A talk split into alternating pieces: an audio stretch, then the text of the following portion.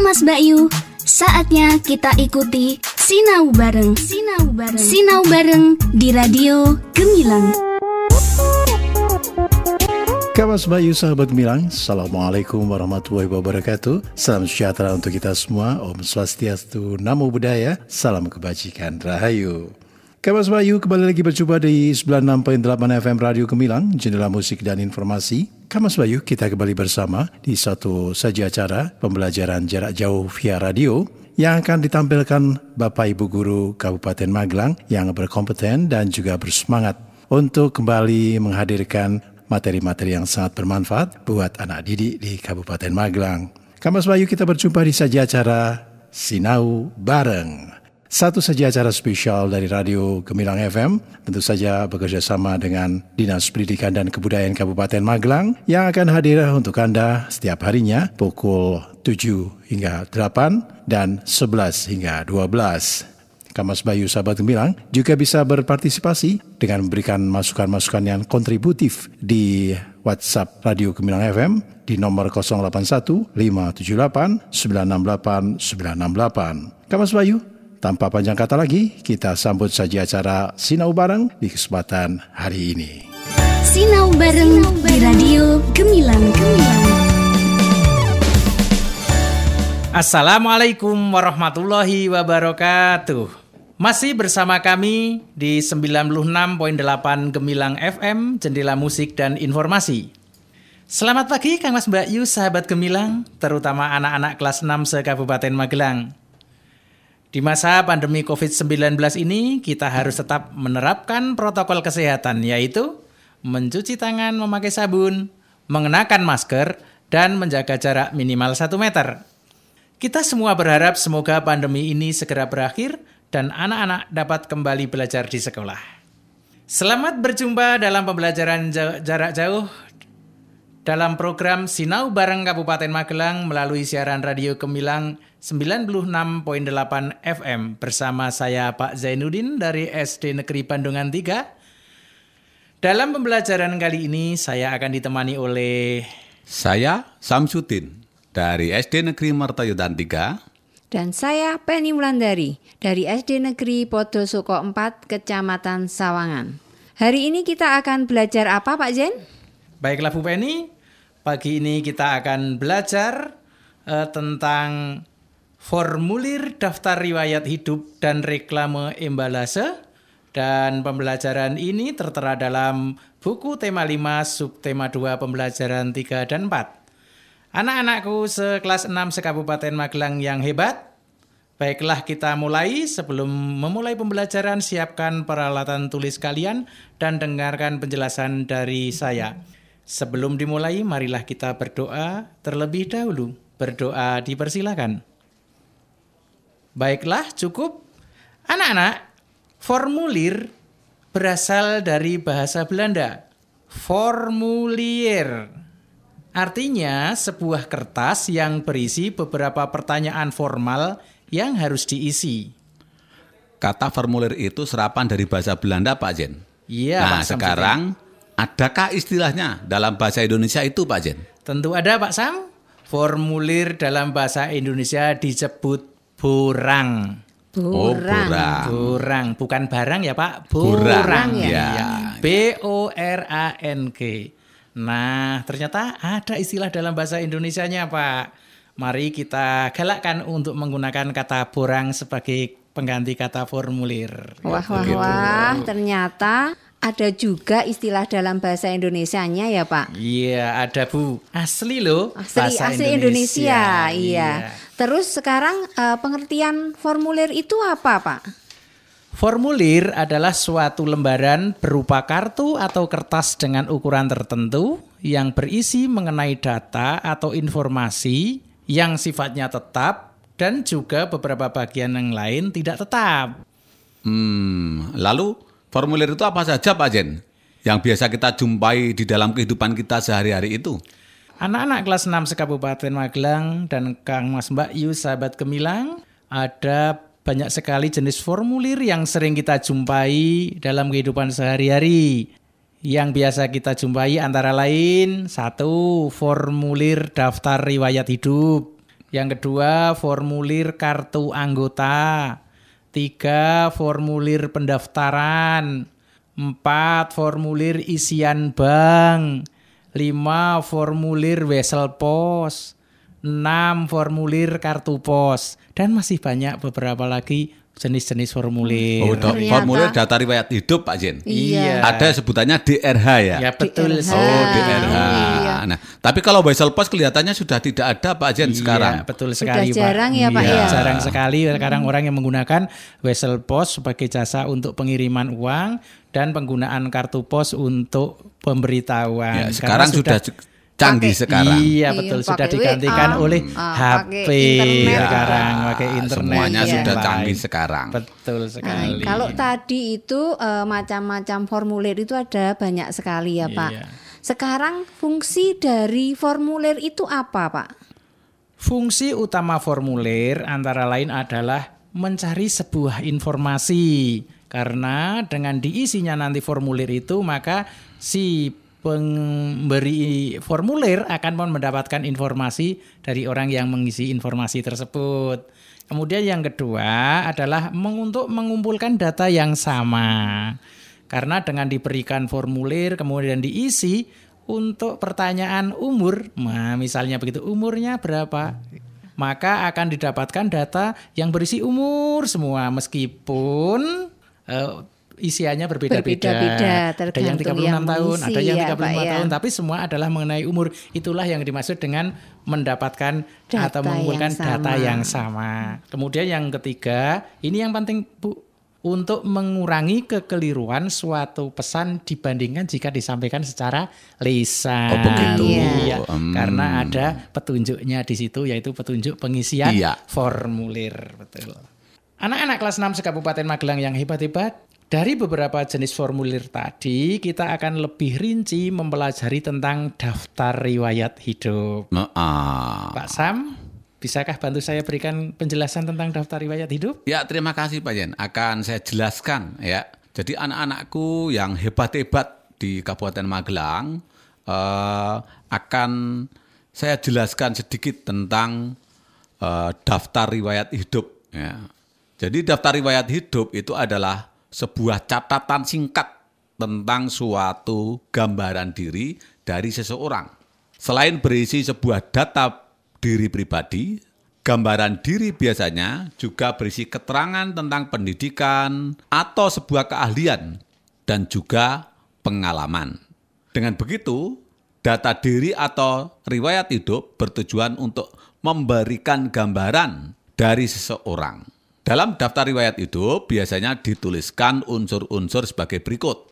Di antaranya adalah satu, ada data pribadi. Nah, biasanya data pribadi yang terdapat di dalam daftar riwayat hidup berisi nama, tempat tanggal lahir, jenis kelamin, agama, kewarganegaraan, nama orang tua, alamat, kode pos, dan juga ada nomor telepon. Nah, kemudian yang kedua adalah riwayat pendidikan. Nah, di dalam riwayat pendidikan itu biasanya datanya berisi data pendidikan mulai dari pendidikan yang tingkat rendah hingga ke tingkat yang tertinggi dan biasanya yang dituliskan di situ adalah pendidikan formal. Kemudian data unsur-unsur yang ketiga adalah pengalaman bekerja. Nah, kemudian di dalam riwayat hidup juga biasanya dicantumkan sebuah pengalaman kerja. Jika sudah pernah bekerja sebelumnya, semakin banyak sebuah pengalaman kerja, maka ilmu yang didapat juga akan semakin banyak. Sehingga memiliki pengalaman kerja yang banyak juga. Nah, unsur yang keempat adalah pengalaman di dalam organisasi, serta jabatan yang pernah dipegang. Pengalaman di dalam sebuah organisasi ini juga dapat menjadi bahan pertimbangan sebagai nilai tambah kemampuan. Karena bisa dilihat bahwa kalian termasuk anak yang aktif berkegiatan saat di sekolah atau tidak itu dilihat dari pengalaman di dalam berorganisasi. Nah, kemudian unsur yang kelima adalah kecakapan. Biasanya kecakapan itu berisi sebuah kemampuan dalam bahasa asing atau daerah atau kemampuan di dalam bidang seni dan kemampuan dan penguasaan dalam bidang teknologi yang lainnya seperti komputer, teknologi di dalam bermacam-macam komunikasi dan sebagainya. Nah, biasanya kecakapan itu dikenal dengan sebutan keahlian. Nah, begitu Pak Jen. Wah, lengkap sekali penjelasan dari Pak Sam ini. Terima kasih Pak Sam. Lalu hal-hal apa saja yang harus diperhatikan dalam menulis daftar riwayat hidup itu Bu Penny? Oh iya, baiklah Pak Jen serta Pak Syam dan anak-anak hebat di seantero Kabupaten Magelang eh, dalam pembuatan daftar riwayat hidup itu harus memperhatikan beberapa hal yang sangat penting. Di antaranya sebagai berikut. Satu, Pastikan seluruh informasi yang ada di dalamnya asli dan didasarkan pada unsur kejujuran. Jadi kita tidak boleh mengisi data palsu, Pak. Iya, sesuai Harus keadaan. Asli, iya. sesuai fakta Dan ya. Jujur Fakta, sesuai iya. dengan fakta. Iya. Kemudian yang kedua, berikan sebuah informasi yang rinci. Kemudian yang ketiga, buatlah daftar riwayat hidup yang singkat, padat, dan jelas. Yang keempat, daftar riwayat hidup bisa ditulis tangan ataupun diketik dengan menggunakan komputer.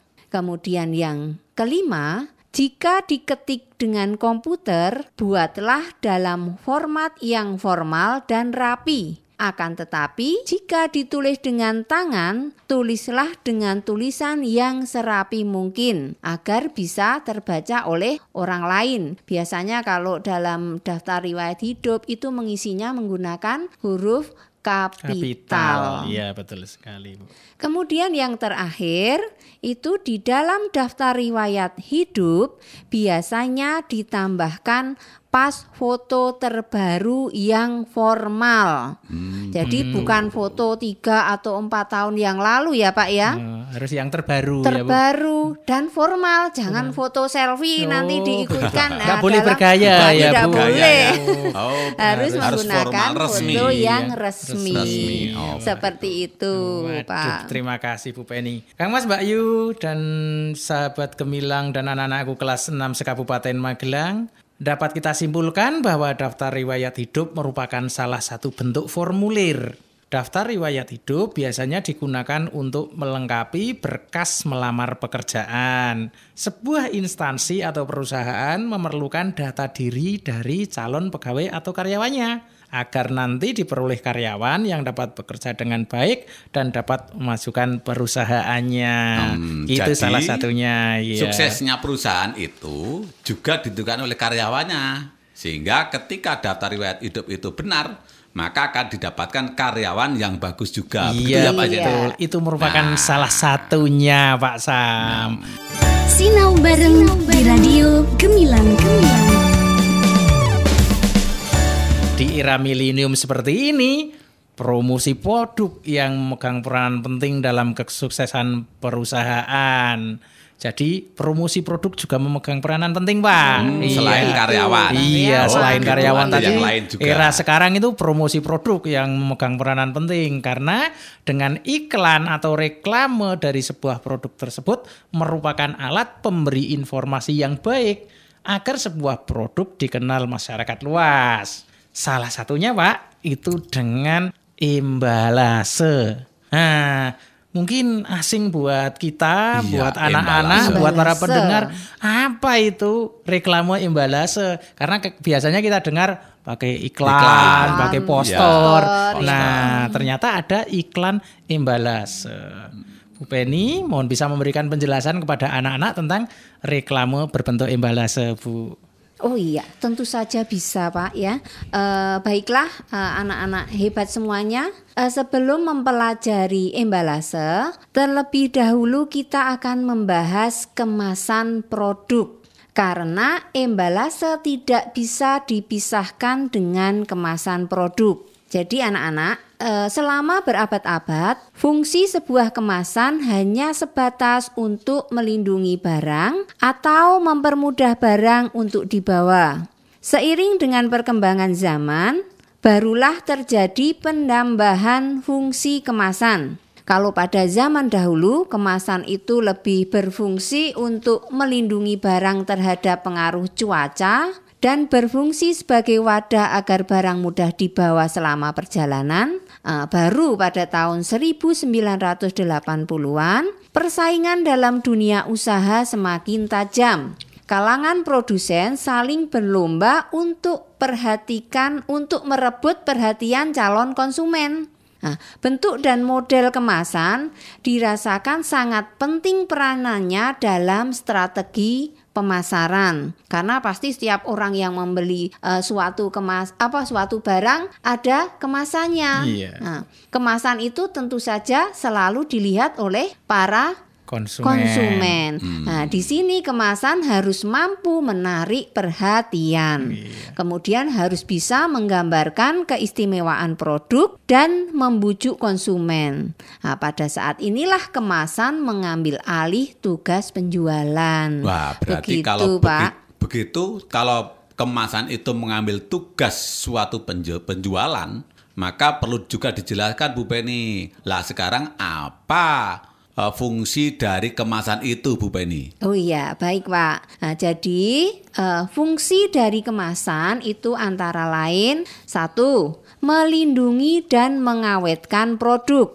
Contohnya, melindungi dari sinar ultraviolet, panas, kelembaban udara, oksigen, benturan, serta kontaminasi dari kotoran atau mikroba yang dapat merusak dan menurunkan mutu produk.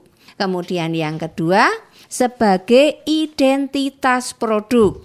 Nah, dalam hal ini, kemasan dapat digunakan sebagai alat komunikasi dan pengirim informasi kepada konsumen melalui label yang terdapat pada bagian luar kemasan. Kemudian yang ketiga adalah meningkatkan efisiensi yaitu memudahkan penghitungan, memudahkan pengiriman, dan memudahkan penyimpanan. Kemudian yang keempat berfungsi sebagai media reklame. Nah, ternyata kemasan produk bisa menjadi sarana reklame untuk menarik konsumen yang sering disebut dengan istilah embalase. Oh begitu. Begitu, Pak. Jadi embalase itu adalah iklan yang ada di dalam kemasan produksi, kemasan produk begitu ya Bu Penny. Iya, gampangnya Iya. itu Oh, begitu. iklan yang ada di bungkusnya Iya, ya Bu di ya. bungkusnya. Oh, gitu. Jadi dapat kita simpulkan bahwa ternyata embalase itu adalah reklame visual yang terdapat pada kemasan atau pembungkus hasil produk yang diperdagangkan. Produk yang dipasarkan di sekitar kita memiliki kemasan dengan warna, tulisan, dan gambar yang sangat menarik. Nah, anak-anakku sekalian se-Kabupaten Magelang yang hebat-hebat, agar menarik konsumen, ternyata embalase perlu didesain dengan baik. Antara lain, yang pertama adalah memilih warna yang tepat untuk embalase. Warna kemasan suatu produk sangat penting. Bahkan hampir 90% dari pembelian didasarkan hanya memilih pada warnanya. Jadi warna sangat memegang peranan penting dalam embalase. Oh begitu. Iya, Oh, karena berarti orang akan tertarik karena itu. sudah melihat warnanya. warnanya doang. saja. Warnanya. Oh, biasanya kalau warna itu terang benderang menjadi Wah, pilihan, menjadi pilihan. karena kelihatan begitu ya Pak Jen ya. Iya, Oh, gitu. begitu. Dan ternyata dalam embalase warna itu memiliki arti-arti tersendiri, Ada. Pak. Dalam Ada ilmu artinya juga. promosi, ilmu iklan, reklame ada artinya, Pak. Misalnya, Nah, apa itu, Pak warna merah itu ternyata menunjukkan kekuatan. Wah. Untuk iya. Produk-produk yang berani, Berani. yang Begitu. rasanya pedas, Oh. misalnya begitu, Pak. yang Iya. pedas Kemudian ya, Pak, ya. iya, warna misalnya hijau itu untuk produk-produk yang melambangkan kesegaran ya, melambangkan alam dan seterusnya. Ada juga misalnya produk yang dikemas dengan warna merah muda yang menunjukkan warna eh, rasa ramah, bersahabat. Eh, dan biasanya produk ini diperuntukkan untuk kaum hawa Feminim atau ya, perempuan. Pak, ya? Iya. Biasanya Jadi warna itu sukanya- ternyata Warna merah muda itu kan pink ya Pak Jen? Iya, betul. Oh, berarti pink itu Iya. cenderung ke feminim. feminim Iya. atau khusus untuk perempuan begitu Warna dalam kesukaan saya ilmu itu, Pak. reklame produk.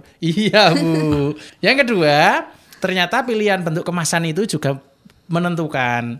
biasanya produk yang dikemas untuk kaum laki-laki itu berbentuk persegi, Pak. Kotak, Kotak. begitu ya, bersudut. Sedangkan untuk kaum perempuan biasanya berbentuk lengkung. Ada Lengkung. yang kemasannya bulat, lonjong atau oval begitu. Ternyata ada ilmunya dalam Ada embalase. ilmunya. Oh, Iya. Jadi kalau kalau perempuan itu dikenal dengan feminim, Iya. terus kalau laki-laki apa Pak? Maskulin. Oh, maskulin. Iya. Oh, begitu. Iya, jadi kelihatan supaya maskulin maka produk dikemas dalam bentuk, yang bersudut, Bersudut. kemasannya. Nah, Iya. iya, Pak, Tidak ya. seperti Iya. kalau perempuan feminim itu halus-halus Ya, begitu. iya, maka Iya. bentuk kemasannya lengkung. Lengkung. Halus seperti saya ya Pak. Iya, Nah. kayak Bu Penny.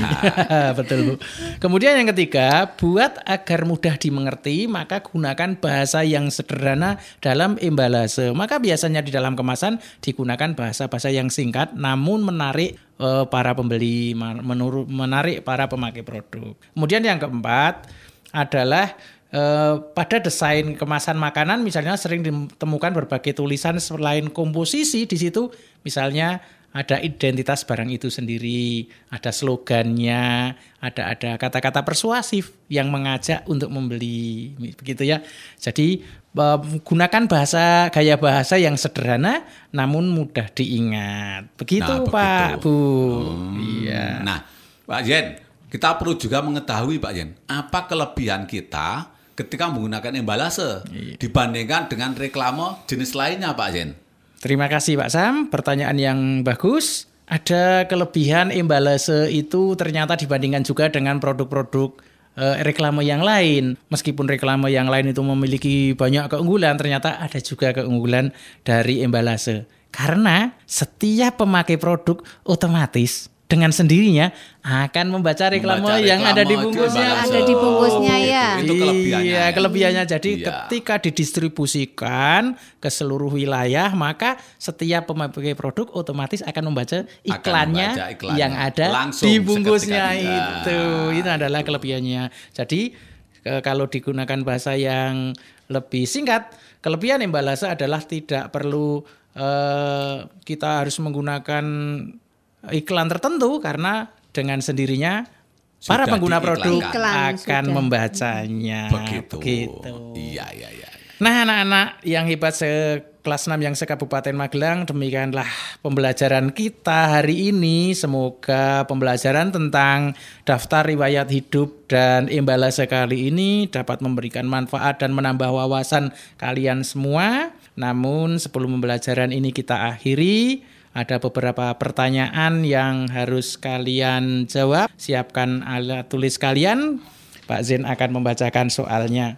Soal yang pertama, sebutkan jenis-jenis formulir. Soal yang pertama, sebutkan jenis-jenis formulir. Nomor dua, sebutkan data pribadi yang ditulis dalam daftar riwayat hidup.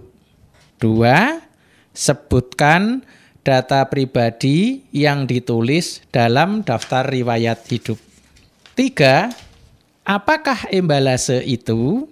Tiga, apakah embalase itu?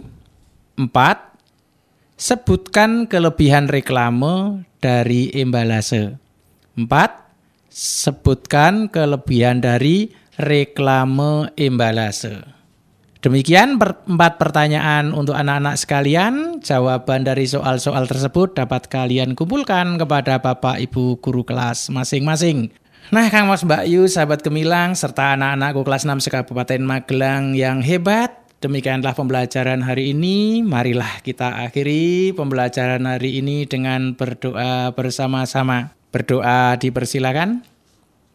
Selesai. Saya Pak Zen. Saya Bu Penny. Dan saya Pak Samsudin. Wassalamualaikum warahmatullahi wabarakatuh. Sinau bareng di Radio Gemilang Gemilang. Adik-adik siswa, sahabat gemilang, demikian tadi kebersamaan kita di program Sinau Bareng bersama para Bapak Ibu Guru yang berkompeten dan bersemangat serta berdedikasi dari Kabupaten Magelang. Semoga Kamas Bayu anak didik semuanya selalu diberi kesehatan dan kita bisa berjumpa lagi di lain kesempatan. Kapas Bayu, dari Kabin Sial kami ucapkan wassalamualaikum warahmatullahi wabarakatuh. Om Santi Santi Om Namo Buddhaya. Salam kebajikan Rahayu. 96.8 FM Radio Gemilang, jendela musik dan informasi. Sinau bareng di Radio Gemilang Gemilang. Kang Mas Bayu, baru saja kita ikuti Sinau bareng Sinau bareng Sinau bareng di Radio Gemilang. Kita semua